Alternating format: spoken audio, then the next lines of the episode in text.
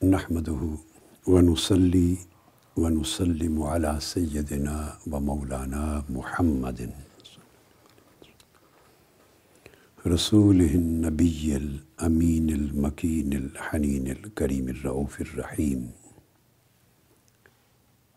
أما بعد، بسم الله الرحمن باب ما كان النبي صلى الله تعالى عليه وآله وسلم يتخولهم بالموعظة والعلم كي لا ينفروا قال البخاري رضي الله تعالى عنه حدثنا محمد بن يوسف قال أخبرنا سفيان عن الأعمش عن أبي وائل عن ابن مسعود رضي الله تعالى عنه قال كان النبي صلى الله عليه وآله وسلم يتخولنا بالموعظة في الأيام كراهة السامة علينا وعن عنس عن النبي صلى الله عليه وآله وسلم قال يسروا ولا تعسروا وبشروا ولا تنفروا۔ صدق نبینا و حبیبنا صلی اللہ تعالیٰ علیہ وآلہ وسلم۔ معزز سامعین و ناظرین، جملہ علماء، اساتذہ، طلباء، طالبات اور تمام خواتین و حضرات۔ الحمد للہ تعالی، آج ہم صحیح بخاری کی حدیث نمبر اڑسٹھ اور انہتر سکسٹی ایٹ اور سکسٹی نائن کے درس کی مجلس میں ہیں۔ اور یہ صحیح البخاری کی کتاب العلم کا گیارہواں باب ہے، جو میں نے پڑھا ہے۔ اس میں حضور نبی اکرم صلی اللہ تعالیٰ علیہ وآلہ وسلم سے مروی دو حدیثیں امام بخاری لائے ہیں۔ اور عنوان یہ قائم فرمایا ہے کہ حضور نبی اکرم صلی اللہ تعالیٰ علیہ وآلہ وسلم یعنی صحابہ کرام کی تعلیم و تربیت کے لیے ہفتے میں کچھ ایام اور اسی طرح کچھ اوقات مقرر فرما لیا کرتے تھے یعنی ہر روز یا ہر وقت دائماً تسلسل کے ساتھ حلقات، تعلیم و تربیت کے منعقد نہ فرماتے، ایام اور اوقات کا تعین کرتے، صحابہ کرام کی سہولت کے پیش نظر، تاکہ اس میں ان کو نصیحت بھی فرماتے اور علم بھی عطا کرتے۔ اور آگے جو لفظ امام بخاری لائے ہیں وہ ہے، کئی لا ینفرو، تاکہ وہ لوگ بھاگ نہ جائیں۔ علم سے، دین سے متنفر نہ ہو جائیں۔ علم اور دین سے بوجھ، طبیعتوں کے بوجھ کے باعث دور نہ ہو جائیں۔ مجلس کو چھوڑ نہ دیں۔ عبداللہ ابن مسعود رضی اللہ تعالیٰ عنہ سے یہ حدیث مروی ہے۔ دراصل اسی حدیث کا جو بیسک تھیم ہے، اس کو امام بخاری نے باب بنا دیا ہے۔ حضرت عبداللہ ابن مسعود رضی اللہ تعالیٰ عنہ فرماتے ہیں کہ حضور نبی اکرم صلی اللہ تعالیٰ علیہ وآلہ وسلم ہماری نصیحت اور تعلیم و تربیت کے لیے خاص ایام اور ان کے خاص اوقات مقرر فرما دیا کرتے تھے۔ اس امر کو ناپسند فرماتے ہوئے کہ کہیں ہماری طبیعتوں پر بوجھ نہ ہو جائے، ہمارے اوپر ملال نہ ہو۔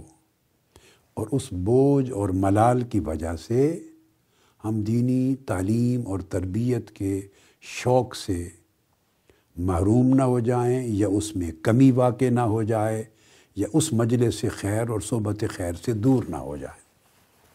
بوجھ کی وجہ سے۔ گویا انسانی طبیعت کے اندر جو بنیادی کمزوریاں ہیں، ایک خاص سطح ہے کہ اس سے زیادہ بوجھ انسان کی طبیعت برداشت نہیں کرتی، تو اس کو ملحوظ رکھتے پھر دوسری حدیث حضرت انس رضی اللہ تعالیٰ عنہ سے مروی،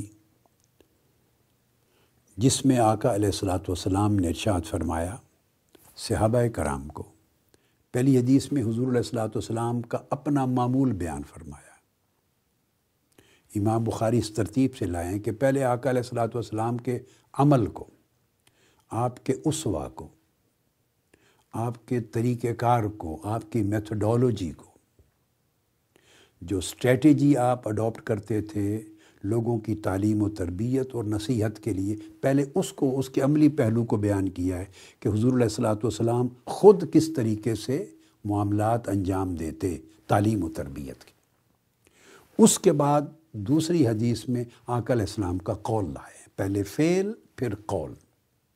کہ حکم کیا دیا؟ امت کو پہلے تو اپنے عمل کے ذریعے رہنمائی فرما دی۔ اس کے بعد حکم کیا فرمایا؟ حکم میں یہ فرمایا یسرو ولا تو تم لوگوں کے لیے جب دین کی تعلیم دو، تربیت کرو اور ان تک دین کے احکام پہنچاؤ۔ تو خیال رکھو کہ تمہاری تعلیم اور تربیت سے اور دین کا جو امیج ان کو منتقل کر رہے ہو، اس سے اور احکام شریعت جو ان تک پہنچا رہے ہو ان سے لوگ آسانی محسوس کریں۔ یعنی دین ایک آسان ورکیبل ریلیجن کے طور پہ ان کے سامنے پیش کرو۔ ان کی کمزوریوں، ان کی کوتاہیوں اور ان کی طبی جو خصلتیں ہیں ان کو سامنے رکھتے ہوئے آسان کر کے پیش کرو۔ گریجولی وہ آگے بڑھیں۔ ولا تو اثرو اور پھر فرمایا ان کے لیے تنگی پیدا نہ کرو۔ مشکل اور تنگی پیدا نہ کرو۔ اور نہ ہی دین کو اس طریقے سے ان کے سامنے پیش کرو کہ وہ اس دین کو سمجھے کہ بہت تنگ ہے۔ اس میں ہارڈ شپ ہے، اس میں ڈیفیکلٹی ہے۔ یہ ورکیبل نہیں ہے۔ ہمارے لیے ناقابل عمل ہے۔ بوجھل ہے۔ ہم اس پہ پورا نہیں اتر سکتے۔ تو اس سے طرح دین کی تعلیم اور عمل کرنے والے لوگوں کی طبیعتوں کے درمیان توازن بگڑ جائے گا۔ جب درمیان میں بیلنس نہیں رہے گا تو عمل درآمد نہیں ہوگا۔ تو فرمایا کہ آسانی پیدا کرو، مشکل پیدا نہ کرو۔ و بشرو ولا تو نفرو اور انہیں اچھی خبر سناؤ۔ یعنی دین کی تبلیغ اس طریقے سے کرو کہ اس سے انہیں طبیعتوں میں راحت محسوس کریں۔ فرحت محسوس کریں، خوشی امبساط اور مسرت محسوس کریں۔ نفرت جنم نہ لے، ولا تو نفرو تنفر، نفرت جنم نہ لے، بلکہ رغبت بڑھے۔ اور یہ ان کے لیے فرحت اور بشارت کا باعث بنے۔ دین کا تصور۔ یہ دو حدیث ہیں جو امام بخاری اس مقام پر لائے ہیں۔ تو اس میں اصول یسر کا قائم کیا ہے۔ اور اس یسر کے ساتھ وسعت کا اصول رکھا ہے۔ اب قرآن مجید اسی اصول کو بیان فرماتا ہے۔ یہ میری ایک کتاب ہے۔ الانتقال و بین المذاہب۔ کہ کس طرح جو چاروں فقی مذاہب ہیں، حنفیہ، مالکیہ، شافعیہ اور حنبلیہ۔ علماء فوکہ وہ مختلف مسائل کے حل میں چاروں فقی مذاہب سے کس طرح رہنمائی لے سکتے ہیں اور ان سے احکام اخذ کرنے اور رہنمائی اخذ کرنے میں کیا کیا وسعتیں ہیں اور ان کے لیے کیا اصول اور قواعد ہیں۔ یہ اس سبجیکٹ پر روشنی ڈالتی ہے کتاب۔ اللہ رب العزت نے جو اصول رکھا ہے یسر کا، اسی پر آقا علیہ السلاۃ والسلام کی تعلیم کا مدار ہے۔ سورہ بقرہ کی آیت نمبر 185 میں فرمایا، یرید اللہ بکم السرا ولا یرید بکم العسر۔ خود اللہ رب العزت تمہارے حق میں آسانی چاہتے ہیں۔ اور دیکھیے، پھر اسی آیت میں جب یہ بات کہہ دی تو مفہوم کنوے ہو جاتا ہے۔ مگر آپ آسانی کی سطح کا اندازہ کریں اور کس طرح کی آسانی اللہ رب العزت چاہتا ہے، اس کے سمجھانے کے انداز سے بھی آپ کیلکولیٹ کریں۔ یعنی پہلے یوں فرما دیا کہ اللہ تمہارے لیے آسانی چاہتا ہے۔ اور پھر اسی جملے کے دوسرے حصے میں فرمایا، ولا یرید و بکم العسر۔ اور کسی لحاظ سے بھی اللہ تمہارے لیے دشواری نہیں چاہتا۔ یعنی دونوں طریقوں سے بات سمجھا دی ہے کہ اللہ تمہیں مشکل میں نہیں ڈالنا چاہتا۔ جب یہ انداز اختیار کیا جائے تو اس سے اس بیان کی جانے والی چیز کی اہمیت اور اس کا فوکس اور اس کا ایمفسز اجاگر ہو جاتا ہے کہ کتنا زور دیا جا رہا ہے اس بات پر۔ پھر سورہ الحج میں ارشاد فرمایا، اس کی آیت سیونٹی ایٹ ہے وچ تباکم وما جعل علیکم فی الدین من حرج۔ اس نے تمہیں منتخب فرمایا ہے اس دین مبین کے لیے، اور اس نے تم پر دین میں کوئی تنگی پیدا نہیں کی۔ وما جعل علیکم فی الدین من حرج۔ دین کے اندر اور دین کے معاملے میں اس نے تمہارے لیے کوئی تنگی پیدا نہیں کی۔ پھر ریموول آف ہارڈ شپ کا اصول دیا ہے۔ ریموول آف ہارڈ شپ اور ایکسپینشن کا فیسلٹی کا کنسیپٹ دیا ہے کہ اللہ رب العزت اس دین کے ذریعے تمہیں احکام پر عمل کرنے میں فیسیلیٹیٹ کرتا ہے۔ تمہاری جو ایبلٹی ہے، اس ایبلٹی کے مطابق اللہ رب العزت تمہارے اوپر ذمہ داری ڈالتا ہے۔ تمہاری طاقت سے بڑھ کر بوجھ نہیں ڈالتا اور تنگی بھی نہیں کرتا کہ تمہیں مشکل آئے۔ اسی طرح جیسے دوسری جگہ پہ فرمایا، لا یکلف اللہ نفسن اللہ وسعہا۔ اللہ رب العزت نے ہر شخص کی طبیعت میں اور لوگوں کی جسمانی استعداد اور صلاحیت جتنی رکھی ہے، اس کے مطابق احکام کا بوجھ ڈالا ہے۔ اور ان کی طاقت سے بڑھ کر اللہ رب العزت نے برڈن نہیں ڈالا کسی پر۔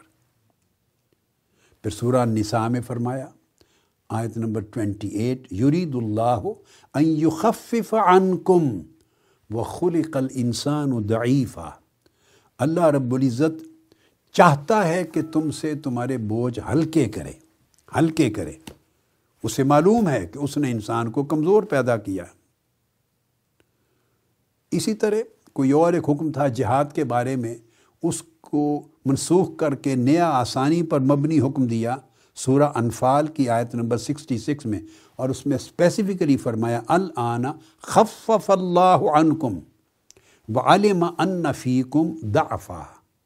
اللہ رب العزت جانتا ہے کہ تمہارے اندر کمزوریاں ہیں، سو اب اللہ نے تخفیف کر دی ہے۔ وہ جو تمہارا حکم تھا، اس کو ہلکا کر دیا برڈن کو منیمائز کر دیا ریڈیوس کر دیا ہے تمہارے برڈن کو۔ پھر ارشاد فرمایا، حضور علیہ السلاۃ والسلام نے فرمایا، ان اللہ لم یب آسنی معنتاً ولا متعنتاً ولاکن باسنی معلمن میسرا. یہ جو حدیث ہے، یہ صحیح مسلم کی یہ کلمات ہیں، اگلی حدیث دینے والا ہوں، اسی مضمون پر وہ صحیح بخاری کی ہے۔ تو صحیح مسلم کتاب الطلاق میں یہ الفاظ آئے ہیں کہ بے شک اللہ تعالیٰ نے مجھے مبوس فرمایا ہے مگر سخت مزاج نہیں بنایا کہ میری تعلیم و تربیت سے تمہارے لیے hardship difficulty problem create ہو جائے۔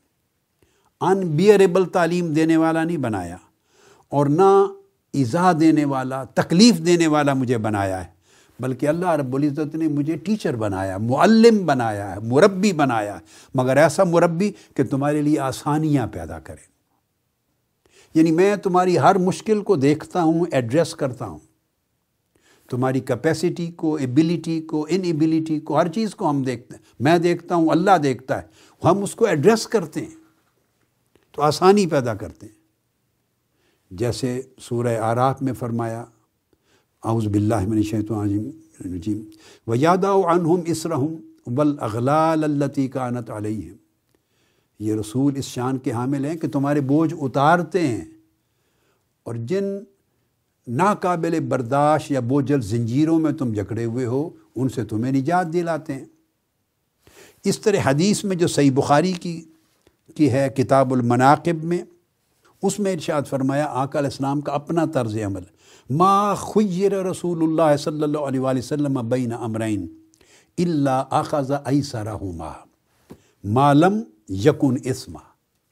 اگر کبھی بھی حضور علیہ السلاۃ والسلام کو دو آپشنز دیے گئے یا آپ کو دو آپشنز اویلیبل ہوئے کہ دو میں سے کوئی ایک امر یا کوئی ایک میٹر آپ اختیار فرما لیں اڈاپٹ کر لیں، تو آپ نے ہمیشہ ایزیئر کو اڈاپٹ کیا۔ جو دونوں میں کمپیریٹیولی آسان تھا، جس کا بوجھ کم تھا، اس کو اڈاپٹ کیا۔ اور یاد رکھ لیں، اپنی ذات کی وجہ سے نہیں۔ آپ کی اپنی ذات کا عالم تو یہ ہے کہ آپ جب عبادت کرتے تو اللہ رب العزت فرماتا کہ ہم نے قرآن اس لیے نازل نہیں کیا کہ آپ اتنی مشقت میں پڑ جائیں۔ اپنی ذات کے لیے نہیں، اس لیے آپ کو معلوم ہے کہ جو کام میں کروں گا وہ میری امت کے لیے سنت ہو جائے گا۔ اور سنت ہی شریعت ہے۔ تو اگر میں مشکل اڈاپٹ کروں گا تو مشکل کام اڈاپٹ کرنا ہی سنت اور شریعت بنے گا۔ تو میری امت کے لوگوں کے لیے بوجھل ہوگا۔ تو اس لیے آپ نے نرم کام کو اختیار کیا۔ اسی طرح حضور نبی اکرم صلی اللہ تعالیٰ علیہ وآلہ وسلم نے صحابہ کرام کو یہ تعلیم فرمائی، فرمایا فعنما بعثتم میسرین ولم تب اسو مؤثرین کہ تم اللہ رب العزت نے تمہیں امور میں آسانی پیدا کرنے والا بنایا ہے اور امور کو، مختلف میٹرز کو، جو زندگی کے میٹرز ہیں، انہیں مشکل کرنے والا نہیں بنایا۔ صحابہ کرام کو بالکل فکس کر دیتے کہ ان کا طریقہ کار دین کی دعوت میں، تبلیغ میں، اپنے عمل میں لوگوں کو اسلام کا تصور اور تعلیمات پہنچانے میں کیا ہوگا۔ اور حضور علیہ السلاۃ والسلام نے یہ بھی فرمایا، ان خیر دین کم ائی ان خیر دین کم ائی ہو ان خیر دین کم ائی ہو یہ بھی مسند امام محمد بن حنبل کی حدیث ہے۔ جو پہلی حدیث میں نے بیان کی کہ تمہیں امور میں آسانی بنانے والا بنایا، یہ صحیح بخاری کی حدیث ہے۔ صحیح بخاری کی حدیث ہے پہلی۔ یہ حدیث مسند احمد بن حنبل کی ہے، جو بیس ہزار تین سو چونسٹھ۔ فرمایا کہ تمہارے دین کی بہترین شکل یہ ہے کہ وہ آسان ہو۔ دین کی بہترین شکل سب سے آسان صورت ہے۔ دین کی بہترین شکل سب سے آسان صورت۔ تین مرتبہ ریپیٹڈلی فرمایا۔ اب یہ جو قاعدہ آقا علیہ السلاۃ والسلام نے ارشاد فرمایا ہے، جو تمام کتب میں ہے اور قرآن مجید میں ہے، پھر میں نے یہ جیسے کہ پہلے عرض کیا کہ اگر آسان کام بھی دو آپشنز میں سے کسی کو اڈاپٹ کرتے، تو میں نے کہا آپ کو تھوڑی دیر پہلے کہ اپنی ذات کے لیے نہیں۔ اپنی ذات کے لیے زیادہ سے زیادہ مشقت کا کام بھی اللہ کی عبادت میں، اللہ کی فرما برداری میں اور دین کے عمل میں کر لیتے۔ امت کے لیے۔ اور یہاں تک کہ جب آپ سیام وصال رکھتے یعنی مسلسل روزے رکھتے، مسلسل، تو صحابہ کرام، یہ صحیح بخاری میں پورا ایک باب ہے کتاب السوم کے اندر۔ بلکہ کئی ابواب امام بخاری نے بنائے ہیں کتاب السوم میں۔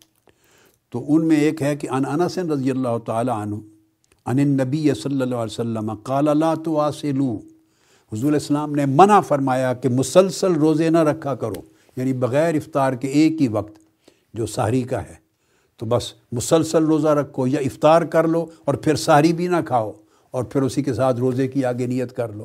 پھر افطار کرو، پھر بغیر ساری کے روزے کی نیت کر لو۔ مسلسل روزہ ہے یہ۔ فرمایا، آسانہ کیا کرو؟ روزے سے روزے کو ملاؤ نہیں۔ صحابہ کے نام نے عرض کیا، قالو ان کا تو حاصل ہو یا رسول اللہ، آپ خود تو مسلسل روزے رکھتے ہیں۔ اور روزے کو روزے سے ملاتے ہیں سیام وصال رکھتے ہیں۔ تو قالا لس تو کادم من کم انی ات ام و اسقا۔ فرما میں تمہارے جیسا نہیں ہوں، میرے اوپر قیاس نہ کرو۔ میں بعض کام ایسے کرتا ہوں جو میری ذات کے لیے خاص ہیں۔ مجھے کھلایا بھی جاتا ہے اور مجھے پلایا بھی جاتا ہے۔ اور قال انی ابھی تو ات ام و اس کا میں رات ساری اس حال میں گزارتا ہوں کہ مجھے کھلایا بھی جاتا ہے اور پلایا بھی جاتا ہے۔ وہ خوراک اور کھلانا پلانا جو مجھے ملتا ہے وہ تم کو نہیں ملتا۔ تو سو کچھ اعمال محض میری اپنی ذات کے لیے مخصوص ہیں، ان کی خصوصیت ہے۔ ان میں بہت زیادہ مشقت ہے، مگر صحابہ کو منع فرما دیتے، امت کو منع فرما دیتے۔ باب الوصال و من قال علیہ صف اللیل سیامن پھر آگے یہ حدیثیں چلتی ہیں۔ پھر اس کے بعد پھر دوسرا لفظ فرمایا، آپ نے منع کیا صحابہ کرام کو یہ حضرت عمر رضی اللہ تعالیٰ عنہ سے مروی ہے۔ فرمایا، انی لس تو مسلکم میں تمہارے جیسا نہیں ہوں۔ میں میری مثال تمہارے جیسی نہیں ہے۔ پھر فرم انی ات عام و اسقا آگے اگلی ایک اور حدیث ہے، حضرت ابو سعید خدری رضی اللہ تعالیٰ عنہ سے مروی۔ اس میں آقا علیہ السلام نے جب منع فرما دیا، لا تو واصلو مسلسل روزے ملا کے روزے نہ رکھو۔ فعیکم ازا اراد یواصل فلجواصل حت سحر جو بھی ایسا رکھنا چاہے تو سحر تک کرے یعنی سحری کرے پھر۔ قالو فعنا کا تو واصل یا رسول اللہ، یا رسول اللہ، آپ تو نہیں کرتے سحری اور آپ تو ملا لیتے ہیں روزے کو۔ آپ نے فرمایا، قال انی لستوں کا ہے اتکم انی ابی تو لی مت امن یت امنی وساکن یسقین۔ فرمایا، سن لو، میں تمہاری حیت پر نہیں ہوں۔ میں تمہاری مثل نہیں ہوں، نہ تم میری مثل ہو، اور تم میں سے کوئی بھی میرے جیسا نہیں ہے۔ میں رات اس طرح گزارتا ہوں کہ مجھے ایک کھلانے والا ہے، وہ مجھے کھلاتا ہے، اور ایک پلانے والا ہے، وہی ذات اللہ کی، وہ مجھے پلاتا ہے۔ یہی بات اگلی حدیث میں حضرت عائشہ صدیقہ رضی اللہ تعالیٰ عنہ سے مروی ہے۔ اس میں آ کر السلام نے فرم انی لس تو کہے آتے کم اس کی اگلی حدیث حضرت ابو حریرہ سے مروی ہے۔ اس نے فرمایا، ایکم مثلی، انی ابی تو یت امنی ربی و یسقین تم میں سے کون ہے جو میری مثل ہے؟ کون ہے جو میری مثل ہے؟ کوئی نہیں ہے میری مثل دنیا میں۔ میں تو رات اس حال میں گزارتا ہوں کہ میرا رب مجھے کھلاتا بھی ہے اور پلاتا بھی ہے۔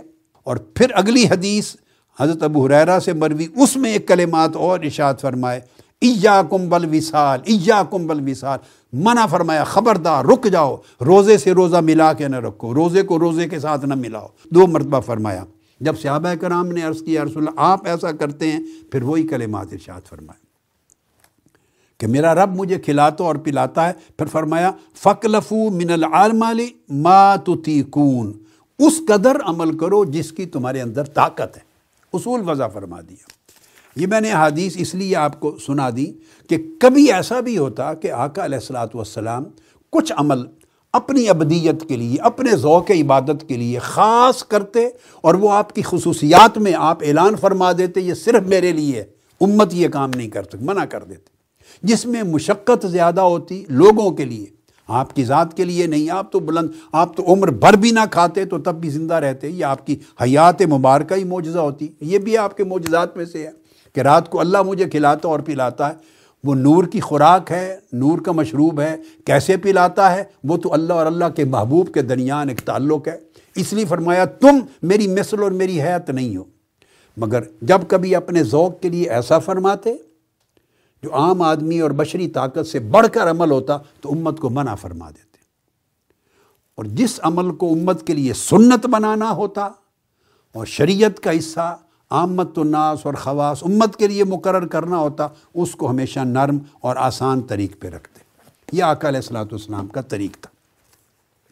یہی اصول امت کے لیے یہ فرما دیا۔ اب یہ جو قاعدہ دیا ہے، اس قاعدے میں آگے چل کے امام بخاری پھر ایک حدیث لاتے ہیں، یہ اب محض یہ بڑی امپورٹنٹ بات ہے، آگے جو میں کہنے والا ہوں۔ یہاں تک تو آپ اصول سمجھ گئے۔ اصول سمجھ گئے کہ آسان دین کے اندر آسانی ہے۔ اب آسانی کا مطلب یہ نہیں کہ ہر کوئی آسانیاں ڈھونڈنے لگ جائے، یہ اب اگلا امپورٹنٹ اصول پوائنٹ ہے۔ اور پورے دین کا مذاق اور تماشا کوئی بنا دے۔ یہ مشکل ہے، تو اصول ہے جی اللہ نے دین کو آسان بنایا لہذا سارے حکام میں قط و برید کرنا شروع کر دے۔ نہیں یعنی کوئی اصول جو وضع فرمایا آسانی کا، یسر کا، قلت تکلیف کا، رفع حرج کا، ہر اصول جو بھی وضع فرمایا، اس کے قواعد اور ضوابط ہیں۔ اور وہ ہر کوئی آسانیاں ڈھونڈ کے ائمہ نے یہ کہا کہ اگر مختلف علماء اور ائمہ اور صحابہ کرام کے جو مرویات ہیں، آثار ہیں، ان کے اقوال اور فتح ہیں ان میں اگر آدمی آسانی ہے اور رخصتیں ڈھونڈنے لگ جائے اور انہی کو ڈھونڈ کے جمع کرے تو وہ شخص جہنم میں جائے گا۔ اس کا انجام سوائے کفر کے کچھ نہیں ہوگا، وہ سارے دین سے خالی ہو جائے گا۔ اب رخصت کہاں ہے، آسانی کہاں ہے، آسانی کی حدود کیا ہیں اور آسانی کو اپلائی کس طرح کرنا ہے، اخذ کس طرح کرنا ہے، کن حالات میں اپلائی کرنا ہے، کتنی آسانی اپلائی کرنی ہے، کتنی نہیں، یہ چیز پھر اس کا تعلق اس علم کے فہم سے ہے۔ جس کو اگلی حدیث میں امام بخاری یہ فرما چکے ہیں میں یورد اللہ بھئی خیرن یو فقہ فی الدین پھر یہ اس امر کا تعین کرنا کہاں پر آسانی، کتنی آسانی، کس کے لیے آسانی، کس قدر آسانی، کب تک آسانی۔ یہ جو سارے امور ہیں، اس کے لیے تفقع چاہیے، دین کی گہری معرفت چاہیے۔ اس کے لیے آگے امام بخاری پھر باب نمبر چودہ لائے ہیں۔ باب الفہم فی العلم۔ اصول دے دیا آسانی کا، یہ آقا علیہ السلام کی ایک تعلیم تھی۔ اس کی اپلیکیشن کرتے۔ یعنی اپلیکیشن کے بھی دائرے ہیں۔ مثلا ایک حدیث ہے، آگے امام بخاری، اسی کتاب العلم کے چیپٹر ٹوینٹی ایٹ ہے۔ کسی ایک صحابی نے آ کے عرض کیا، یا رسول اللہ، ضعیف تھا، کمزور تھا۔ آپ نے پوچھا ہوگا فجر کی نماز کا پوچھا تو اس نے کہا، میں مسجد میں نہیں جا سکتا یا با جماعت نماز نہیں پڑھ سکتا۔ جو امام صاحب ہیں ہمارے، کوئی صحابی تھے، وہ بڑی لمبی رکتیں پڑھتے ہیں کراط کرتے ہیں بہت طویل۔ آکل السلاۃ والسلام نے اس بات کو ناپسند فرمایا، جلال میں آئے اور فرماتے ہیں کہ اس دن آقا علیہ السلاۃ والسلام بہت جلال میں آئے۔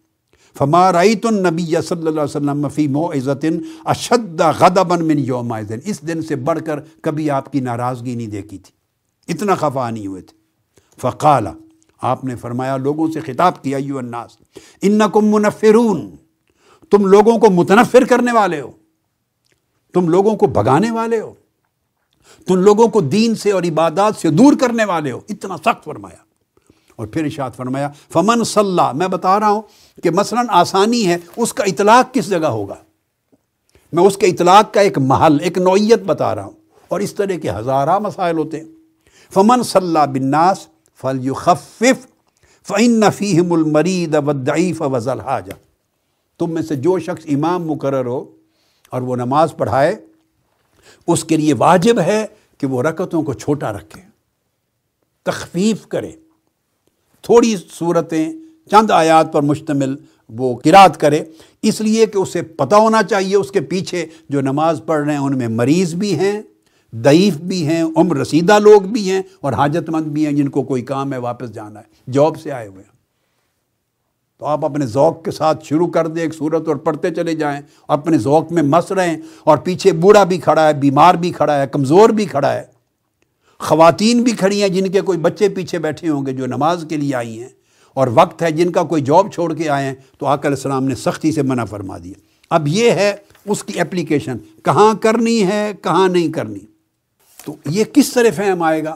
اس کے لیے امام بخاری نے آگے حدیث نمبر بیاسی وارد کی ہے اور اس کا عنوان بنایا ہے چیپٹر باب الفہم فی العلم، کہ کس طرح علم میں فہم پیدا ہوتا ہے۔ محض ایک چیز سرسری معلوم کر لینے سے دین کی معرفت حاصل نہیں ہو جاتی۔ جیسے میں نے پچھلی ایک دو نشستوں میں کہا کہ علم تعلم سے آتا ہے اور دین کی فقہ تفقع سے آتی۔ اس کی گہری معرفت حاصل کیے بغیر آپ دین کو نہ سمجھ سکتے ہیں اور نہ اس کو صحیح طور پہ اپلائی کر سکتے ہیں۔ اس میں یہ حدیث لا کے اس میں فرمایا کہ علم میں فہم ضروری ہے۔ تو یہاں گویا علم اور فہم میں فرق کر دیا ہے۔ جو علم فہم سے خالی ہوگا، جس کو آپ فہم کہتے ہیں، وہ معلومات ہوں گی۔ معلومات کا ذخیرہ ہوگا۔ اور اس معلومات کا ذخیرہ رکھنے والے شخص کو یہ بھی معلوم نہیں کہ کیا لینا ہے، کیا نہیں لینا۔ کیا بتانا ہے، کیا نہیں بتانا۔ کہاں پر اپلائی کرنا ہے، کہاں پر اپلائی نہیں کرنا، کس پر اپلائی کرنا ہے، کس پر نہیں کرنا، اور مختلف لوگوں کے حالات پر کیا کیا فرق ہوگا، حکم کا کیا کیا، اس کو کچھ پتہ نہیں۔ اس لیے امام بخاری کہتے ہیں کہ علم تب سود مند اور فائدہ مند ہے کہ اگر اس کی بنیاد فہم پر ہو۔ آئی، میں حدیث، اس حدیث کی شرح میں کہتے ہیں، الفہم سے مراد ہے الفق اور پھر یہ لکھتے ہیں قاعدہ، ولا یتم العلم الا بالفہم۔ علم کبھی کامل نہیں ہوتا اور سود مند نہیں ہوتا، نفع مند نہیں ہوتا جب تک صحیح فہم پیدا نہ ہو۔ اور وہ فقہ ہے۔ سیدنا مولا علی المرتضیٰ کرم اللہ وجہ الکریم، وہ یہاں بیان فرماتے ہیں، فرمایا، او فہم او رجل مؤمن۔ کہ ایک فہم کیا چیز ہے؟ فہم ایک نور ہے، ایک صلاحیت ہے، ایک ملکہ ہے۔ جو اللہ رب العزت بندے کو عطا کرتا ہے، نور کے طور پر عطا کرتا ہے۔ اس کے ذریعے انسان چیزوں کا صحیح ادراک کرتا ہے، صحیح اور غلط میں امتیاز کرتا ہے، اس کی حدود متعین کرتا ہے۔ سب کچھ شریعت کے اصول اور فرو اور قواعد اور ضوابط سے اور تعلیمات سے ہی لیتا ہے۔ مگر فہم کے بغیر بندہ نہ ڈیرائیو کر سکتا ہے، نہ اپلائی کر سکتا ہے۔ ہم نے اپنے زمانے میں علم سے فہم کو غائب کر دیا ہے۔ ہم نے معلومات کے ذخیرے کو اور معلومات کی کلیکشن کو، بھلے وہ دریاؤں اور سمندروں جیسا بھی ہم کر لیں، بغیر فہم کے اور تفقع کے ہم نے اس کو علم سمجھ لیا۔ وہ گمراہی کا باعث ہوتا ہے۔ اب امام مالک فرماتے ہیں اسی طرح علم کو جو فہم کے بغیر، فرمایا لئی سل علم بے کثرت روایا کثرت کے ساتھ احادیث، آثار، اقوال، روایات، مختلف علماء کی عبارات، ان کو بیان کرنا۔ یہ علم نہیں ہے۔ انما ہوا نور، فرمایا علم ایک نور ہے، جسے اللہ رب العزت دلوں کے اندر جس دل کو منتخب کرتا ہے، اس میں وہ نور رکھ دیتا ہے۔ وہ نور اس دل کو روشن کرتا ہے اور اس کے ذریعے وہ ان عبارات کے، احادیث کے، آیات کے، اقوال کے، آثار کے، جو جو کچھ لے رہا ہے، پڑھ رہا ہے، اس کے معنی متعین کرتا ہے۔ اور اس سے پھر استمباد کرتا ہے ڈیڈکٹ کرتا ہے ڈیرائیو کرتا ہے۔ معانی کو، اس کے معارف کو۔ اور غلط اور صحیح کا امتیاز کرتا ہے، اس کی اپلیکیشن کی جگہوں کو متعین کرتا ہے۔ اس کو قرآن مجید نے بھی کہا افامن شارح اللہ صدر اسلام فہو علا نور من رب جس شخص کا سینہ اللہ اسلام کے لیے کھول دیتا ہے، وہ اللہ کی طرف سے ایک نور پر قائم کر دیا جاتا ہے۔ اب یہ تو قرآن مجید ہے۔ ایسی بات نہیں ہے کہ امام مالک نے کہہ دیا اور تابعین نے اور صرف صالحین نے اور سیدنا علی المرتضیٰ نے اور بزرگوں نے کہہ دیا سو ہم نہیں مانتے۔ بھائی نہیں، یہ اصول قرآن کا اصول ہے۔ جس شخص کا سینہ اللہ پاک اسلام کے لیے کھول دیتا ہے، تو سینے کے کھلنے کا بھی کوئی معنی ہوگا نا؟ افامن شرح اللہ صدر اسلام تو شرح صدر کا کوئی معنی ہوگا؟ تو جب سینہ کھلتا ہے، اس سے مراد دل کا کھلنا ہے، تو کسی کا دل تنگ بھی ہوتا ہے۔ آگے لیا آیت میں دل کا تنگ ہونا بھی ہے۔ تو دل تنگ ہوتے ہیں۔ اب تنگ ہونے کا مطلب یہ نہیں ہے کہ سینے کی چوڑائی کم ہو جاتی ہے۔ آپ اس کو انچ ٹیپ سے ناپیں تو چوڑائی کم ہو جاتی ہے۔ اور کھلنے کا مطلب یہ نہیں کہ کھل جاتا ہے نا۔ یہ جسمانی کھلنا اور جسمانی تنگ ہونا نہیں ہے۔ یہ وسعت اور تدیق، تنگی اور وسعت، یہ روحانی ہے۔ اور کس طرح ہے؟ اللہ پاک اس کھولتا ہے، اس میں نور عطا کرتا ہے۔ نور سے انشراح صدر ہو جاتا ہے۔ جیسے سورہ انشراح میں فرمایا علم نشرح کا صدرک کیا ہم نے آپ کا سینہ کھول نہیں دیا، علوم کے لیے کھول دیا جاتا ہے، کھول دیا جاتا ہے۔ علوم عطا کیے جاتے ہیں، معرف عطا کیے جاتے ہیں، الہامات ہوتے ہیں۔ اللہ رب العزت اپنے اسرار و رموز اتارتا ہے۔ جیسے اس علم پر عمل بڑھتا جائے، تو تو دل اور سینہ اس علم کے لیے کھلتا چلا جاتا جتنی طاعت بڑھتی چلی جائے۔ حضور علیہ السلاۃ والسلام نے فرمایا اور علماء اولیاء صالحین نے جو علم جو علم آپ کو اللہ کے قریب نہ کرے، جس علم سے آپ کی معلومات تو بڑے مگر اللہ کا قرب نہ ملے، وہ تباہی اور ہلاکت ہے۔ وہ دوزک کی طرف آپ کو لے جا رہا ہے۔ تو جس علم سے اللہ کا قرب ملے، آقا علیہ السلام نے تو یہاں تک فرمایا، ہر روز کے لیے۔ آپ نے تو ہر روز کے لیے یہ بات فرمائی۔ کہ جس دن دیکھو کہ آپ نے علم حاصل کیا، اس سے معلومات بڑی مگر اللہ کا قرب نہیں بڑھا۔ آپ اللہ سے دور ہو گئے۔ اس علم میں خیر نہیں ہے۔ اس علم میں خیر نہیں۔ اور یہ خیر کب آتی ہے؟ جو علم ہے اس پر عمل ہو رہا ہو۔ وہ علم اللہ کی طاعت میں ڈل رہا ہو۔ علم صدق اور اخلاص کے ساتھ آ رہا ہو۔ علم آخرت کے لیے آ رہا ہو۔ اس علم میں میرا، اس علم میں جھگڑا نہ ہو۔ اس علم میں دکھلاوا اور ریا نہ ہو، اس علم میں بڑھائی اور فخر اور تکبر نہ ہو، اس علم میں دوسرے کے لیے غیبت، چغلی اور تنقید نہ ہو، اس علم میں بری خصلتیں نہ ہوں اس علم میں پوری نیت خیر کے ساتھ ہو، اس علم میں ساتھ تقوی اور تہارت ہو، ساتھ کم کھانا، کم پینا، کم سونا ہو، لغویات سے پرہیز ہو، اس علم میں حسد اور کبر اور اناد اور اس سے بھی بچاؤ ہو یعنی زہد اور ورا اور تقوی اور تہارت اور صدق اور اخلاص۔ یہ چیزیں جب دل کو روشن کرتی ہیں، منور کرتی ہیں، اس دل میں جب علم آتا ہے تو اللہ رب العزت نور کی شکل میں پھر اس علم کے ساتھ فہم اتار دیتا ہے۔ جیسے جیسے آسمان سے اللہ کی طرف سے فہم عطا ہوتا ہے، تیسے تیسے دل اور کھلتا چلا جاتا سینہ اور کھلتا چلا جاتا وہ علم معرفت میں بدل جاتا ہے۔ اس سے اس شخص کے اندر مزید ادراک میں اضافہ ہوتا ہے۔ استمباد کی صلاحیت میں اضافہ ہوتا ہے۔ اس لیے قرآن مجید میں فرمایا کہ تم تقوی اختیار کرو، اس کے ذریعے اللہ تمہیں علم عطا کر دے گا۔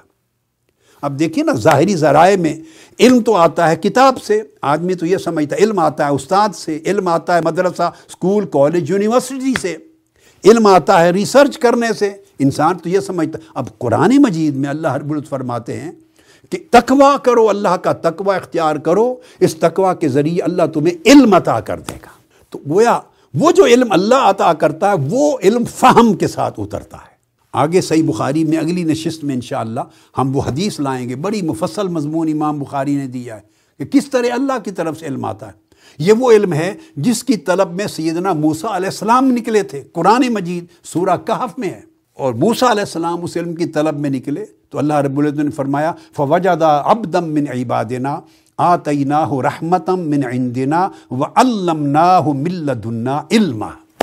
انہوں نے ہمارے ایک بندے کو پایا، جس کی تلاش میں نکلے تھے، جن کو ہم نے اپنی بارگاہ سے خصوصی رحمت سے نوازا تھا اور اپنی بارگاہ کے خاص علم کے ساتھ نوازا تھا۔ وعلمناہ ہم نے اس کو علم دیا تھا من لدنا اپنی خاص بارگاہ سے۔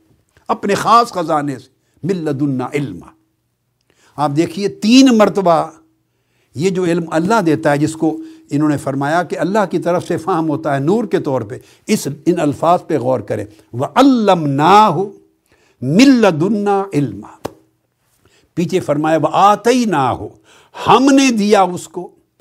عطا کیا رحمتم من عندنا۔ رحمت عطا کی اپنی طرف سے۔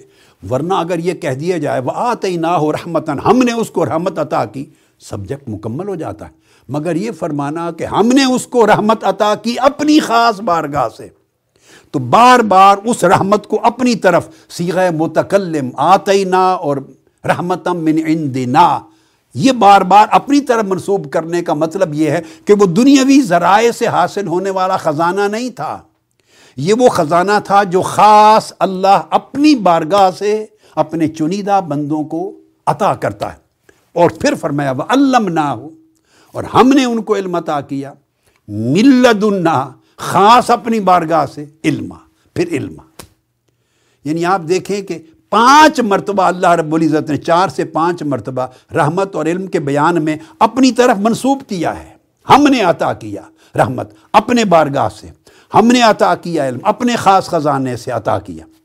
اس کا مطلب ہے کہ یہ وہ علم ہے جو اللہ رب العزت کی طرف سے آتا ہے اور اس علم کے ذریعے پھر وہ فہم نصیب ہوتا ہے۔ اس فہم کو، یہی جو حدیث ہے جس کا میں نے ابھی شرح کر دی، اس کو ذرا حدیث نمبر نوے کے ساتھ تو میں بیان کر چکا ہوں۔ حدیث نوے کے ساتھ۔ مگر ایک حدیث نمبر ایک سو گیارہ کے ساتھ اب پڑھ لیں۔ حدیث نمبر ایک سو گیارہ۔ یہی صحیح بخاری کی۔ اور صحیح بخاری کا چیپٹر ہے تھرٹی نائن۔ اس تھرٹی نائن چیپٹر کا عنوان ہے باب و کتابت العلم، علم لکھنے کا باب۔ حدیث اور علم کی کتابت کرنا، لکھنا، اس کو، اس کے نوٹس بنانا، اس کا ریکارڈ بنانا۔ نوٹس لیتے ہیں نا آپ، نوٹس لیتے ہیں، تو یہ بھی سنت ہے۔ یعنی اس کو، علم کو لکھنا، اس کا باب۔ تھرٹی نائن ہے، حدیث نمبر ایک سو گیارہ ون ون ون اس کے اندر حضور علیہ السلاۃ والسلام کی حدیث بیان کرتے ہیں۔ شاہ بھی روایت کرتے ہیں، ابو جوحیفہ سے وہ کہتے ہیں، قلت علی ہم نے، میں نے سیدنا علی المرتضیٰ سے پوچھا، یہ اب صحیح بخاری کی حدیث پڑھ رہا ہوں، پھر آگے۔ حد ان دکم کتاب؟ آپ کے پاس کوئی اور خاص کتاب ہے؟ اشارہ تھا، ایسی کتاب ہے جو کسی اور کے پاس نہ ہو۔ قال اللہ سیدنا علی المرتضیٰ، کرم اللہ وجہ الکریم نے فرمایا، نہیں اللہ کتاب اللہ۔ اب آپ تین چیزوں کا ذکر کرتے ہیں۔ تین چیزیں ہیں، بس اور کچھ۔ ایک تو اللہ کی کتاب، قرآن مجید۔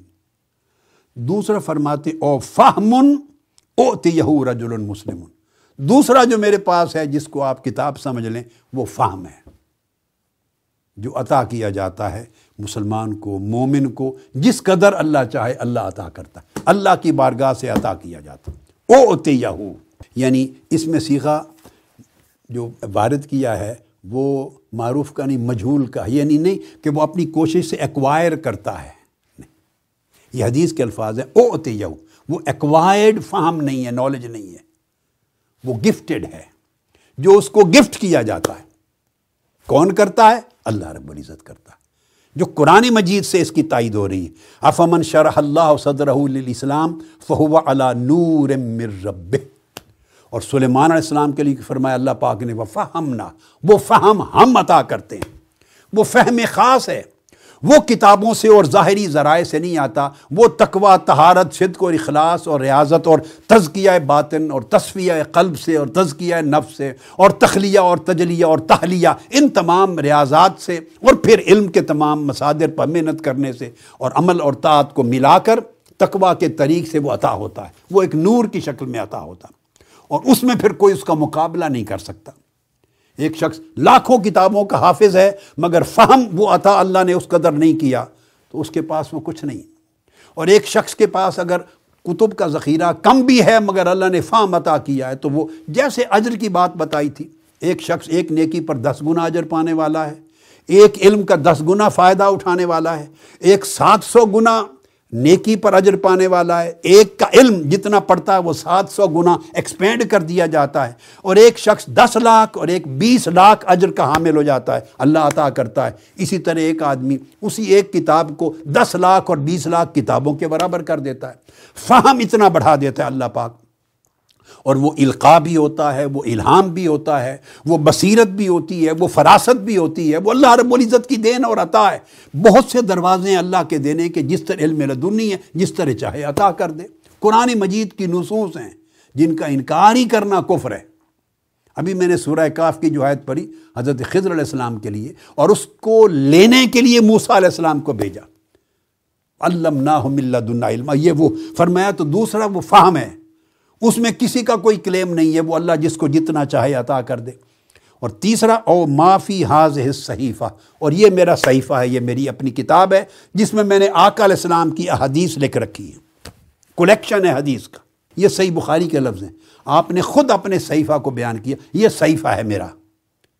یعنی یہ کلیکشن آف احادیث، حضور علیہ السلاۃ والسلام کی تو میں نے پوچھا، اس صحیفہ میں کیا ہے؟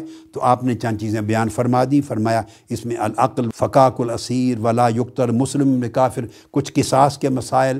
تو اس طرح بیان کر دیے۔ وہ آگے چند ایک بیان کر دیے جو اس شخص کی ضرورت ہوگی۔ اشارہ چیز کیا کہ میرے پاس جو کتاب ہے، وہ تین قسموں کی کتاب ہے۔ ایک اللہ کی کتاب ہے اور ایک فہم الہی کی۔ اللہ پاک کے عطا کردہ علم لدنی اور عطا کردہ فہم کی کتاب ہے۔ تیسری یہ کتاب جو حدیث نبوی کی میرے پاس کلیکشن ہے۔ تو اس فہم کی ہم بات کر رہے تھے۔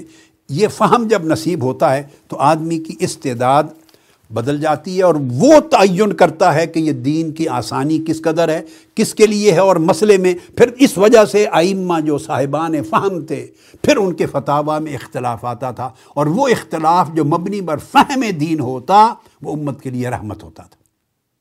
کیونکہ ہر ایک اللہ کے عطا کردہ فہم سے جب کتاب و سنت سے اختیار کرتا حکام کو، تو وہ امت کے لیے راستے کھلتے۔ اب یہاں پر میں چاند ایک چیزیں کوٹ کر دوں، اسی کی شرح میں۔ امام عبد الرحمن بن مہدی روایت کرتے ہیں۔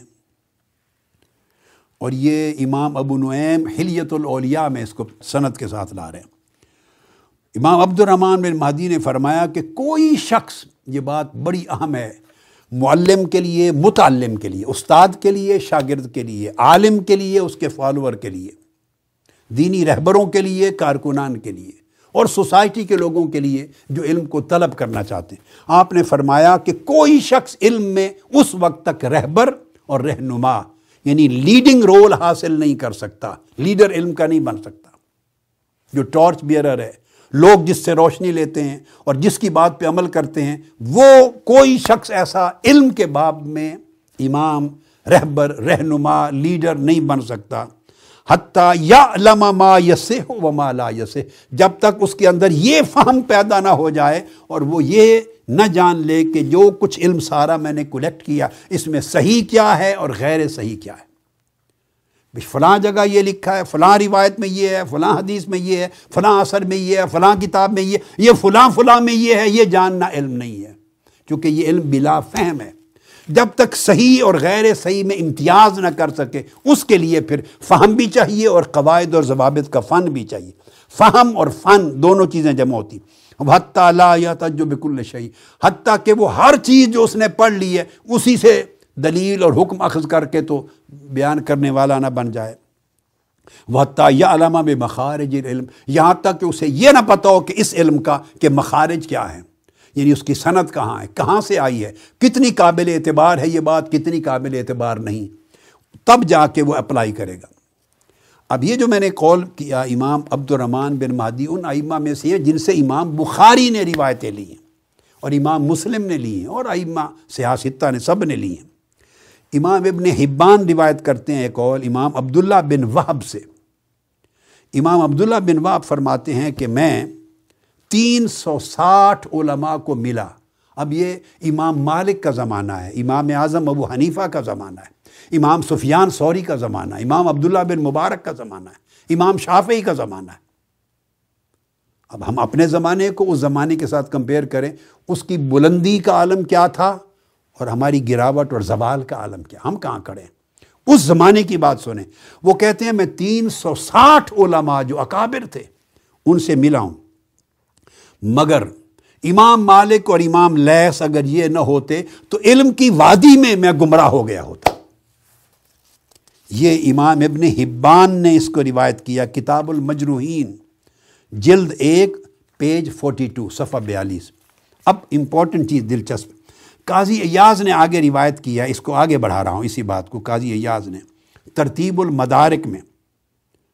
تو جب یہ بات بیان کر دی امام ابن وہب نے تو ان سے پوچھا گیا کئی فضالک یہ کیسے ہوا؟ آپ کہتے ہیں تین سو ساٹھ علماء سے ملا، سب سے علم لیا۔ روایات لی آثار لیے سب سے علم لیا۔ مگر یہ دو ہستیاں نہ ہوتی، میری زندگی میں تو میں گمراہ ہو جاتا طریق علم پر گمراہ ہو جاتا۔ علم ہو رکھنے کے باوجود گمراہ ہو جاتا۔ ایک تو یہ ہے کہ علم نہیں، تب گمراہ ہونا۔ بس سبب جہالت گمراہ ہونا۔ ایک ہے اتنا علم لے کر اور اس زمانے میں اتنا علم لے کر پھر گمراہ ہو جانا، علم گمراہ کرتا ہے۔ وہ جو دل و بہی کثیرن و یادی بہی کثیر قرآن کہتا ہے، ہم جو امثال دیتے ہیں، انہی سے بہت سے لوگ ہدایت پاتے ہیں، بہت سے لوگ گمراہ ہوتے ہیں۔ ان کو یہ نہیں پتا کہ اس کا معنی اخذ کس طرح کرنا ہے، اس کو اپلائی کہاں کرنا ہے اور صحیح اور غیر صحیح میں فرق کیا کرنا ہے اور کس پر اپلائی کرنا ہے، کس پر نہیں۔ حدود کیا ہے اور یہ چیز فہم سے آتی ہے۔ جب علم بلا فہم ہوتا ہے اور بغیر قاعدہ، کلیہ، اصول اور سند کے جو چیز چل رہی ہوتی ہے، تو وہ علم معلومات کا ذخیرہ بندے کو منتشر کر دیتا ہے اور گمراہ کر دیتا ہے۔ ان سے پوچھا گیا، یہ کیسے ہوا؟ وہ جواب دیتے ہیں امام ابن وہب۔ فرماتے ہیں، میرے پاس بہت کثرت ہو گئی علم کی۔ اور امام ابن وہب ان لوگوں میں سے ہیں جن کا میں بیان کر رہا ہوں کہ انہوں نے کوئی لگ بھگ ایک لاکھ بیس ہزار حدیث کا ذخیرہ اپنے پاس جمع کیا تھا۔ ایک لاکھ بیس ہزار حدیث کا ذخیرہ جمع کیا تھا۔ اب وہ بیان کر رہے ہیں۔ فرماتے ہیں کہ کس طرح یہ ہوا؟ وہ کہتے ہیں کہ میرے پاس بڑا ذخیرہ تھا۔ بچا اس طرح میں امام مالک اور امام لیس کے ذریعے کہ میں سارا علم، تمام حدیث روایات اور آثار اور اخبار ان دو کے سامنے رکھتا تھا۔ جب رکھتا تھا فیقولان لی خز حاضہ و دا حاضہ خز حاضہ و دا حاضہ خز حاضہ و دا حاضہ وہ سنتے، فرماتے، یہ لے لو، یہ چھوڑ دو، یہ لے لو، یہ چھوڑ دو، یہ لے لو، یہ چھوڑ دو۔ میں نے کبھی ان کے فیصلے کو چیلنج نہیں کیا، میں بچ گیا۔ اس لیے کہ وہ معلومات کا ذخیرہ تھا۔ اب مجھے تو ناسخ و منسوخ کا ہی نہیں پتا کہ کون سی روایت پہلے آئی، کون سی بعد میں آئی، کون سی ناسخ ہے، کون سی منسوخ ہے۔ میں دونوں کو لے کے پھر رہا ہوں، دونوں میں اگر کوئی ظاہراً تعارض ہے ان کے معنی مفہوم میں، تو میں تو تعارض کو دور کر کے ان کو کنسسٹنسی بھی پیدا نہیں کر سکتا۔ ان کے دونوں معنی کو جوڑ نہیں سکتا۔ ان کی اپلیکیشن کی کیا کیا سچویشن ہے، اس پہ اپلائی نہیں کر سکتا۔ ان میں کیا فرق ہے، کیا مطابقت ہے، وہ نہیں کر سکتا۔ لہٰذا میں تو مکس اپ کر کے ساری کھچڑی بنا دیتا علم کی۔ اور وہ چونکہ امام ہیں، وہ صاحبان فہم ہے جو صحیح بخاری میں جو لفظ آیا، فہم۔ سے علم علم بنتا ہے۔ ان کو پتا تھا کہ یہ حدیث کس وقت صادر ہوئی، یہ کس شخص نے پوچھا تھا، کس کے جواب میں آ کر السلام نے یہ فرمایا۔ بعض اوقات حدیث کی روایت میں پورا پس منظر نہیں ہوتا، بعض اوقات کیا اکثر اوقات نہیں ہوتا۔ کتب حدیث میں اکثر اوقات نہیں ہوتا کہ پوچھنے والے کا پس منظر کیا تھا۔ اس نے کیوں پوچھا؟ اس نے کب پوچھا؟ سفر پہ پوچھا، حضر پہ پوچھا۔ میدان جنگ میں یہ سوال کیا آقا علیہ السلام نے۔ آمنا سامنا تھا فوجوں کے ساتھ۔ ایک خطرناک سچویشن میں یہ اس نے پوچھا، آپ نے اس تناظر میں جواب دیا، گھر میں امن کے حالات میں پوچھا۔ یعنی پوری سٹوری درج نہیں ہوتی، فقط اتنا فلاں نے یہ بیان کیا کہ آقا علیہ السلام نے ارشاد فرمایا۔ اس ارشاد کا پس منظر معلوم نہیں، اس کا ماحول معلوم نہیں، اس کا زمانہ معلوم نہیں۔ اسی نقطے پر بعد میں کیا ارشاد فرمایا، وہ معلوم نہیں۔ اور وہ روایات میں آ جاتا ہے۔ تو فقیر جو مورخ بھی ہوتا ہے، صاحب سیر و مغازی بھی ہے فقی بھی ہے، عالم بھی ہے، محدث بھی ہے، مفسر بھی ہے، وہ چھان بین کرتا ہے، تہ میں جاتا ہے، کون سا حکم کب صادر ہوا، کس پس منظر میں صادر ہوا؟ سوال کا پس منظر کیا تھا؟ جواب کا پس منظر کیا تھا؟ بعد میں اسی موضوع پر جو الگ حکم آیا تو اس کا اور اس کا ریلیونس کیا ہے؟ اگر ڈیفرنس ہے تو ڈیفرنس کو مٹایا کیسے جائے گا؟ دونوں میں مطابقت اور کنسسٹنسی کیسے ہے؟ کمپیٹیبلٹی کیسے ہے؟ یہ ساری چیزیں اس فقہ اور فہم سے نصیب ہوتی ہیں۔ تو جب تک ان سے نہ لیا جائے فہم، تو کتابوں کے علم سے بندہ بہک جاتا۔ ہے فرمایا کہ وہ مجھے بتاتے، یہ رکھ لو، یہ چھوڑ دو، تو تب میں بچ گیا۔ امام ابو علی نیشا پوری وہ اسی باپ پر فرماتے ہیں اور امام سفیان سوری نے بھی اس طرح بیان کیا۔ فرماتے، الفہم و اندنا اجل و من الحفظ۔ معلومات کو جمع کر لینا اور ذہن میں یاد کر لینا، حافظہ رکھ لینا، اس سے بہت زیادہ ضروری اور اہم ہمارے ہاں فہم ہے۔ اس فہم کے بغیر کوئی چیز نہیں۔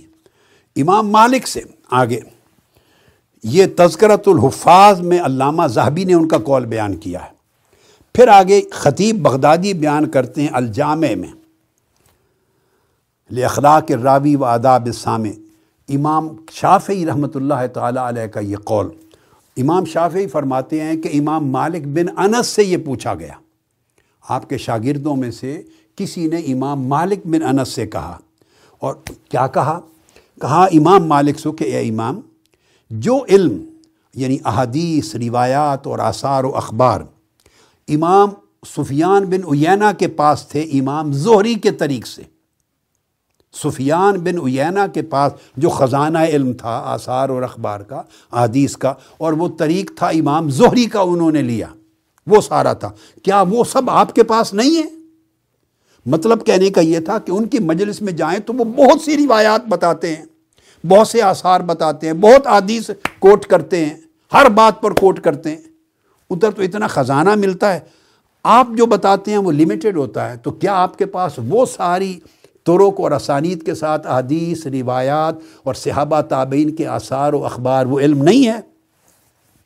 اب امام مالک کا جواب سنیے۔ فرمایا انا کل ما سمعتہ من الحدیث احدث بی جو کچھ میں نے سنا ہے اپنے اساتذہ سے، کیا تم یہ چاہتے ہو، یہ سمجھتے ہو کہ سارا کچھ میں آگے تمہیں روایت کر دوں؟ اگر ایسا کر دوں، انا ایزن ارید ان ادل اگر ایسا کر دوں تو اس کا مطلب ہے میں اپنے شاگردوں کو گمراہ کرنا چاہتا ہوں۔ اب یہ میرا کام ہے۔ سارا کچھ سنا، اس کی تطبیق کیسے کرنی ہے، اس میں تفریق کیسے کرنا ہے، کس کا اطلاق کہاں پر ہے، کس کا اطلاق کہاں پر نہیں، کون سا ناسخ ہے، کون سا منسوخ ہے، کون سا قول کو ترجیح دینی ہے، کون سا مرجو ہے، اب یہ میرا کام ہے۔ سو اس کو فلٹر کرتا ہے عالم فقی اور فہیم، صاحب فہم۔ تو میں نے تمہیں وہ دینا ہے جو تمہارے لیے نفع مند ہو۔ سارا ذخیرہ فلڈ کی طرح کھول دوں تو جیسے دیہاتوں کے دیہات بہ جاتے ہیں تو علم کے فلڈ میں تمہارے دماغ بھی بہ جائیں گے اور بجائے ہدایت کے گمراہی ہو جائے گی تمہیں تو میں گمراہ نہیں کرنا چاہتا تو علم کا ذخیرہ ہونا ایک الگ سبجیکٹ ہے مگر اس کے ساتھ فہم کا استمباد کا تفقع اور معرفت کا ہونا ایک الگ سبجیکٹ ہے۔ یہ دونوں ملے تو علم کارآمد ہوتا ہے اور لوگوں کے لیے ہدایت کا باعث بنتا ہے۔ اب یہ جو چیز ہے بنیادی تو جب حدیث روایات، آثار کثرت کے ساتھ آتے ہیں، اب امام بخاری کو کوئی حدیث لائیں گے تو آپ پوری صحیح بخاری کو دیکھ لیں، وہ کبھی یہ بیان نہیں کریں کہ یہ حدیث منسوخ ہے یا یہ ناسخ ہے۔ نہ امام مسلم بیان کریں گے، نہ امام ترمزی نہ ابو داود نہ نسائی، نہ ابن ماجہ، نہ تبرانی نہ بہکی، نہ عبد الرزاق نہ امام مالک یعنی اپنی جب کتاب حدیث کی لائیں گے تو محدث کا یہ کام نہیں ہے کہ ساتھ ناسخ و منسوخ بتائے۔ محدث کا یہ کام نہیں ہے کہ اس کا پورا محل بھی بتائے۔ وہ محرخ اور صاحب سیر کا کام ہے۔ اس کے احکام اخذ کرے، کہاں اطلاق ہوگا، کہاں نہیں، یہ فقی کا امام فقہ کا کام ہے۔ ہر ایک کا ایک اپنا وظیفہ، ایک اپنی ذمہ داری ہے۔ جیسے فقی فقہ کتاب میں حدیث کی سند نہیں لاتا، اس طرح محدث اپنی حدیث کی کتاب میں اس کے احکام استمباتات اور پس منظر نہیں لاتا۔ اپنے اپنے دائرے ہیں۔ تو جس کی وجہ سے اگر احادیث اور روایات ایسی آ جائیں کہ ان میں اپیرنٹلی ظاہراً کوئی کنٹرڈکشن نظر آئے کانفلکٹ نظر آئے، اور دونوں صحیح ہوں، دونوں صحیح ہوں، تو کیا کیا جائے؟ سب سے پہلے اس میں اندر جمع و تطبیق کی جاتی ہے، ان کے معنی کو جمع کیا جاتا ہے۔ ایک دوسرے کے مطابق بنایا جاتا ہے، سمجھتے ہوئے کہ حدیث صحیح ہے، یہ بھی اور یہ بھی اثر صحیح ہے، اس میں تضاد نہیں ہو سکتا۔ لہٰذا یہ کس پس منظر میں بات کہہ رہا ہے؟ یہ یہ مضمون اور اس حدیث کا مضمون کس پس منظر میں؟ اس کو آپس میں تطبیق کرتے ہیں، ایک دوسرے کے مطابق بناتے ہیں۔ یہ سب سے پہلا کام ہوتا ہے۔ یہ محدث کبھی نہیں کرتا۔ محدث کی یہ رسپانسبلٹی نہیں ہے۔ اچھا اگر تطبیق نہ ہو تو پھر نسق کی طرف جاتے ہیں اس کے بعد۔ پھر دیکھتے ہیں کہ کس زمانے کی یہ حدیث ہے اور یہ کس زمانے کی ہے۔ اگر دونوں میں بالکل تطبیق نہ ہو سکے، دونوں معنی کے اعتبار سے آپس میں ایڈجسٹ نہ ہو سکیں اور ان کے اندر کنسسٹنسی نہ پیدا ہو سکے دونوں کے درمیان، تو پھر نسخ اور منسوخ کو دیکھتے ہیں کہ جو پہلے والی ہوگی، اگر آپس میں اپیرنٹلی تعارض ہے کانفلکٹ ہے، تو پہلی منسوخ ہوگی، بعد کے زمانے کی ناسخ ہوگی، پھر نسخ کی طرف جاتے ہیں۔ اب جس کو یہ فہم نہیں ہے، وہ سیدھا نسخ کی طرف چلا جائے تو جائز نہیں ہے۔ پہلے تطبیق کی تمام کاوشوں کو کرنا ہے۔ تطبیق کی ساری ایفرٹس ختم ہو جائیں اور یہ ساری چیز جورسپروڈنس کے بغیر پاسبل نہیں۔ نالج کے بغیر پاسبل نہیں۔ فہم کے بغیر استمباد کے بغیر، اطلاق کی صلاحیت کے بغیر پاسبل نہیں کہ کیسے تطبیق کرنی ہے۔ یعنی ان کا معنی ایک دوسرے کے مطابق کس طرح کرنا ہے۔ کہ دونوں ایک دوسرے کے ساتھ موافق ہے۔ سپورٹنگ ہے کانٹراڈکٹری نہیں ہے. اس کے لیے تمام علوم اور تمام معارف اور تاریخ اور سیرت اور احکام کا علم اور فقہ اور قواعد ان کو ملا کے آدمی تطبیق کر سکتے عام آدمی بیان کرنے والا، خطاب کرنے والا نہیں کر سکتا. جب یہ ساری کوششیں پاسبل نہیں رہیں گی، پھر زمانہ دیکھا جائے گا. تو پہلے زمانے کی چیز منسوخ اور بعد کی ناسخ، اگر ان کے درمیان دونوں صحیح ہیں اور اپیرنٹ ان میں تضاد ہے. یعنی جو ایک جگہ، ایک عمل میں دونوں اکٹھی نہیں ہو سکتی۔ تو نسخ ہوگا۔ اگر نسخ بھی ممکن نہ ہو اور زمانہ معلوم نہ ہو، پھر ترجیح ہوتی ہے۔ پھر کس کو لیا جائے اور کس کو چھوڑا جائے۔ تیسرا قاعدہ پھر ترجیح کا ہے۔ کس کو لیا جائے، کس کو نہ لیا جائے۔ اب اس ترجیح کے لیے آج ہمارا زمانہ تو علم کے اتنے زوال کا آ گیا، جس کا جو جی چو آتا ہے، وہ ایک روایت کو ترجیح دے دیتا ہے اس کو چھوڑ دیتا۔ ہے کوئی اس کو ترجیح دے رہا ہے کوئی اس کو ترجیح قواعد ختم ہو گئے، فہم ختم ہو گیا، اصول، ضوابط ختم ہو گئے۔ تو ترجیح کے لیے آپ دیکھیے امام حازمی نے، امام حازمی نے اپنی کتاب الاعتبار فی الناسخ والمنسوخ من الاثار، اس کے اندر بیان کیا ہے کہ ترجیح کی پچاس الگ الگ دلیلیں ہیں، پچاس ریزنز ہیں کسی کو پریفر کرنا۔ دو کے اگر آپس میں مطابقت نہ ہو سکے تو کس کو چوز کریں؟ اور کس کو چھوڑیں، کس کو پریفر کریں، کس کو ڈیفر کریں۔ اس پریفرنس کے لیے پچاس الگ الگ دلائل ہیں ریزنز ہیں۔ اب پچاس ریزنز کسی کو معلوم ہوں گے تو پھر یکے بادیگرے اپلائی کر کے ٹیسٹ کرے گا نا۔ تبھی ٹیسٹ کرے گا۔ یہ امام ہاضمی نے، امام عراقی نے وجوہ ترجیحات بیان کی ہیں، سو سے زائد وجوہ بیان کی ہیں۔ انہوں نے کہا سو شرید دلائل ہیں۔ مختلف ایویڈنسز ہیں۔ اور ان میں سے کسی ایک کی بنیاد پہ ایک کال کو، ایک حدیث کو، ایک روایت کو دوسرے پہ ترجیح دی جائے گی۔ تو سو سے زائد ریزنز ہیں۔ اب جب تک اس کا احاطہ نہیں ہوگا تو ہماری دیانت داری نہیں ہوگی۔ اس کے اوپر واضح حکم دینے کہ لوگوں نے تو فالو کر لینا ہے، فلاں نے کہہ دیا، بس ختم۔ آمت الناس نے فالو کر دینا ہے۔ تو جو دائی اور عالم ہے، وہ چاہے لوگوں کو جہنم بھیج دے، چاہے جنت میں بھیج دے، وہ فالو کریں گے۔ اس کے اوپر بہت بڑی ذمہ داری ہے۔ تو وہ، اور اسی طرح علامہ شوکانی، ان کی کتاب ارشاد الفہول ہے، اس میں انہوں نے ایک سو ساٹھ ترجیحات بیان کی ہیں۔ ایک سو ساٹھ۔ تو گویا ایک سو ساٹھ قاعدے قواعد پرنسپلز اور جورسپروڈینشل پرنسپلز ہیں۔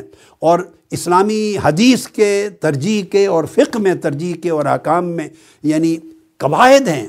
اب وہ ادراک ایک سو ساٹھ کا ہوگا تو ون بائی ون آپ اپلائی کریں گے۔ اس اصول کے تحت اس کو ترجیح دیتا ہوں۔ اس اصول کے تحت اس کو ترجیح دیتا ہوں۔ یہاں آ کے وہ تفقو اور وہ تفہم وہ فہم اور اللہ کا عطا کردہ نور کام آتا ہے۔ محض کوئی حدیث بخاری میں ہے یا مسلم میں ہے اور دوسری حدیث ابو داود یا نسائی ابن ماجہ ترمزی میں آئی ہے یا تبرانی میں یا کسی اور کتاب میں ہے، لہٰذا بخاری مسلم کو ترجیح دے دی جائے، یہ قاعدہ ہے ہی نہیں۔ یہ قاعدہ نہیں ہے۔ اگر سند دونوں کی صحیح ہے تو بھلے وہ بخاری میں آئی تھی یا مسلم میں یا دوسری کتاب میں یا تیسری کتاب میں آئی تھی، اس سے کوئی فرق نہیں پڑتا۔ کسی کتاب میں تخریج ہونے سے حدیث کا اپنا وزن نہیں بڑھ جاتا۔ یاد رکھ لیں۔ ان کی طاقت برابر رہتی ہے۔ چونکہ سند، راوی ان کے بھی صحیح ہیں، ان کے بھی صحیح ہیں۔ امام بخاری کا تو اپنا منتخب بنانے کے لیے اپنا اختیار ہے، امام مسلم کا اپنا اختیار ہے، ہر محدث کا اپنا اختیار ہے۔ انہوں نے کوئی ساری صحیح حدیثوں کا احاطہ تو نہیں کیا۔ حدیث ان اٹ سیلف اگر صحیح ہے، اس کی قوت، اس کی صحت ٹھیک ہے اور اس میں کانٹرڈکشن آ گیا تو ایک سو ساٹھ اسباب ہے اور اس میں پھر جا کے امام شوکانی نے ایک سو ساٹھ میں سے بیالیس اسباب ایسے بیان کیے ہیں فورٹی ٹو جن کا تعلق صرف سند کے ساتھ ہے۔ حدیث کی سند کو کمپیئر کرنا یہ بھی ایک ٹیسٹ ہے۔ اور اس کے فورٹی ٹو مختلف پرنسپلز ہیں۔ بیالیس، صرف سند کو دیکھنے کے لیے، راویوں کو، سند کو چین آف نیریٹرز کو، راویوں کے درمیان معاملے کو، اس سند کی اپنی ماہیت اور کیفیت کو۔ سند سے ریلیٹڈ جو فورٹی ٹو دلائل ہے ان میں اکتالیسویں ریزن، فورٹی ون نمبر پہ، آخری کے جا کر وہ ہے کہ اگر سیین میں ہو اور کوئی اور ریزن نہ بنے ترجیح دینے کی، تو ایک ریزن فورٹی ٹو میں بھی آخری فورٹی ون نمبر پہ جا کے وہ ہے کہ سیین بخاری مسلم میں ہو، تو پھر اس کو ترجیح دے دی جائے۔ چونکہ اور کوئی سبب علم حدیث میں، علم فقہ میں، علم تفسیر میں نہیں مل رہا۔ سارے ایک ایک کر کے آپ ختم کر دیں۔ کوئی سبب ترجیح کا نہ ملے تو جا کے اکتالیسویں نمبر پہ یہ بھی ایک سبب ہے کنسیڈر کر سکتے ہیں کہ اگر نہ کچھ ملے تو چلو یہ بخاری میں ہے، مسلم میں ہے، اس کو فوقیت دے دیں۔ علل اطلاق فوقیت نہیں ہے۔ آپ اندازہ کر لیں۔ تو اس طرح جا کے جب آپ زیادہ قاعدے بناتے ہیں تو پھر اصول وضع ہوتے ہیں کہ کس کو لینا اور کس کو نہیں لینا۔ یہی وجہ ہے کہ پہلے جو ائمہ تھے اور فوقہا وہ مختلف اقوال کو لیتے ہیں، مختلف اقوال کو۔ اور کسی کال کو ریجیکٹ نہیں کرتے تھے۔ چونکہ ہر کال کے پیچھے اگر دلیل ہے، یہ بھی قرآن سے لے رہا ہے یہ بھی قرآن سے لے رہا ہے اس کے پیچھے بھی حدیث ہے صحیح ہے، ادھر بھی حدیث ہے صحیح ہے، ادھر اثر ہے صحابی کا اور صحیح، ادھر بھی اثر ہے صحابی کا، یا ادھر تابعی کا اثر ہے، ادھر بھی تابعی کا اثر ہے۔ دونوں کے پاس قوت صحت ہے۔ تو کس طرح اخذ کریں گے؟ اور اس طرح جب احکام پھر استمبات ہیں، وہ کر کے تو وہ اصطلاح کرتے اور رد نہیں کرتے تھے۔ اختلاف کو رحمت بنا کے رد نہیں کرتے۔ کہتے کہ یہ زیادہ صحیح ہے، مگر اس کا حکم زیادہ وسیع ہے۔ گویا اس کو بھی گنجائش دیتے، اس کو بھی گنجائش دیتے۔ یہ وسعت تھی۔ جو آقا علیہ السلام نے فرمایا، دین میں یسر آسانی اور وسعت ہے۔ اس کا معنی یہ تھا کہ احکام کو الٹیمیٹلی ان کو جمع کر لیتے۔ اور فرماتے کہ یہ روایتاً صحیح تر ہے۔ مگر یہ عملاً وسیع تر ہے۔ اس پر عمل کرنا آسان ہے۔ کبھی کہتے کہ اس میں وسعت ہے مگر اس میں احتیاط زیادہ ہے۔ کبھی دو متعارض اوقول کو کہتے یہ زیادہ بہتر ہے صنعت کے اعتبار سے مگر یہ زیادہ واضح اور سری ہے۔ کبھی کہتے یہ قیاس کے زیادہ قریب ہے اس کو اڈاپٹ کر لیا جائے اور دوسرا قول لوگوں کے لیے زیادہ ارفق ہے۔ ارفق للناس۔ اس میں لوگوں کی آسانی زیادہ ہے۔ یعنی مختلف اصولوں کی بنیاد پر اقوال کو ترجیح دیتے اور کبھی ایسا ہوتا کہ فائنلی کسی ایک کو بھی ترجیح نہ دے سکتے، تو دو تین اقوال ایڈجسٹ کرتے، ان کے لیے الگ الگ دلیل بنا دیتے۔ یہ جو تمام چیزیں ہیں، یہ اس وقت واقع ہوتی ہیں جب اللہ رب العزت علم کے ساتھ فہم عطا کرے اور وہ وسعت قلب و نظر کے بغیر نہیں ہوتا۔ اگر آدمی تنگ نظر ہو جائے، تو پھر وسعت کے سارے ذرائع بند ہو جاتے ہیں۔ یہ بندہ تقوی اور تہارت اور اخلاص اس کا دامن ہاتھ سے چھوڑ دے تو اللہ پاک کی بارگاہ سے ملنے والے نور سے معروم ہو جاتا ہے۔ یہ اگر آدمی حسد اور حقد اور اناد اور بغض اور دوسروں کی عیب جوئی کے مزاج کو اڈاپٹ کر لے تو اللہ رب العزت کی طرف سے جو الہام اور جو نعمت اور جو فہم نصیب ہونا اس کا دروازہ بند ہو جاتا ہے۔ یہ ساری چیزیں تقوی کے ساتھ متعلق ہیں اور محنت کے، ریاضت کے ساتھ متعلق ہیں۔ اگر علم کے ساتھ یہ ساری چیزیں جمع ہوں تو علم نافع بھی بنتا ہے، پھر وہ علم آسانیاں بھی دیتا ہے، وسعت بھی دیتا ہے اور اس میں برکت بھی ہوتی۔ اللہ رب العزت ہمارے حال پہ رحم فرمائے اور اس زمانے میں بھی جو علم نافع ہے، جس کے ذریعے امت کو یوسر آسانی اور وسعت نصیب ہوتی ہے، اس تک پہنچنے، سمجھنے اور اس کو صحیح انسانیت تک منتقل کرنے کی اللہ پاک ہمیں توفیق عطا فرمائے۔ والسلام علیکم ورحمۃ اللہ وبرکاتہ۔ سب سے پہلے نئی ویڈیوز کو حاصل کرنے کے لیے شیخ الاسلام ڈاکٹر محمد طاہر القادری کے آفیشیل یوٹیوب چینل کو سبسکرائب کریں اور بیل آئیکن کلک کریں۔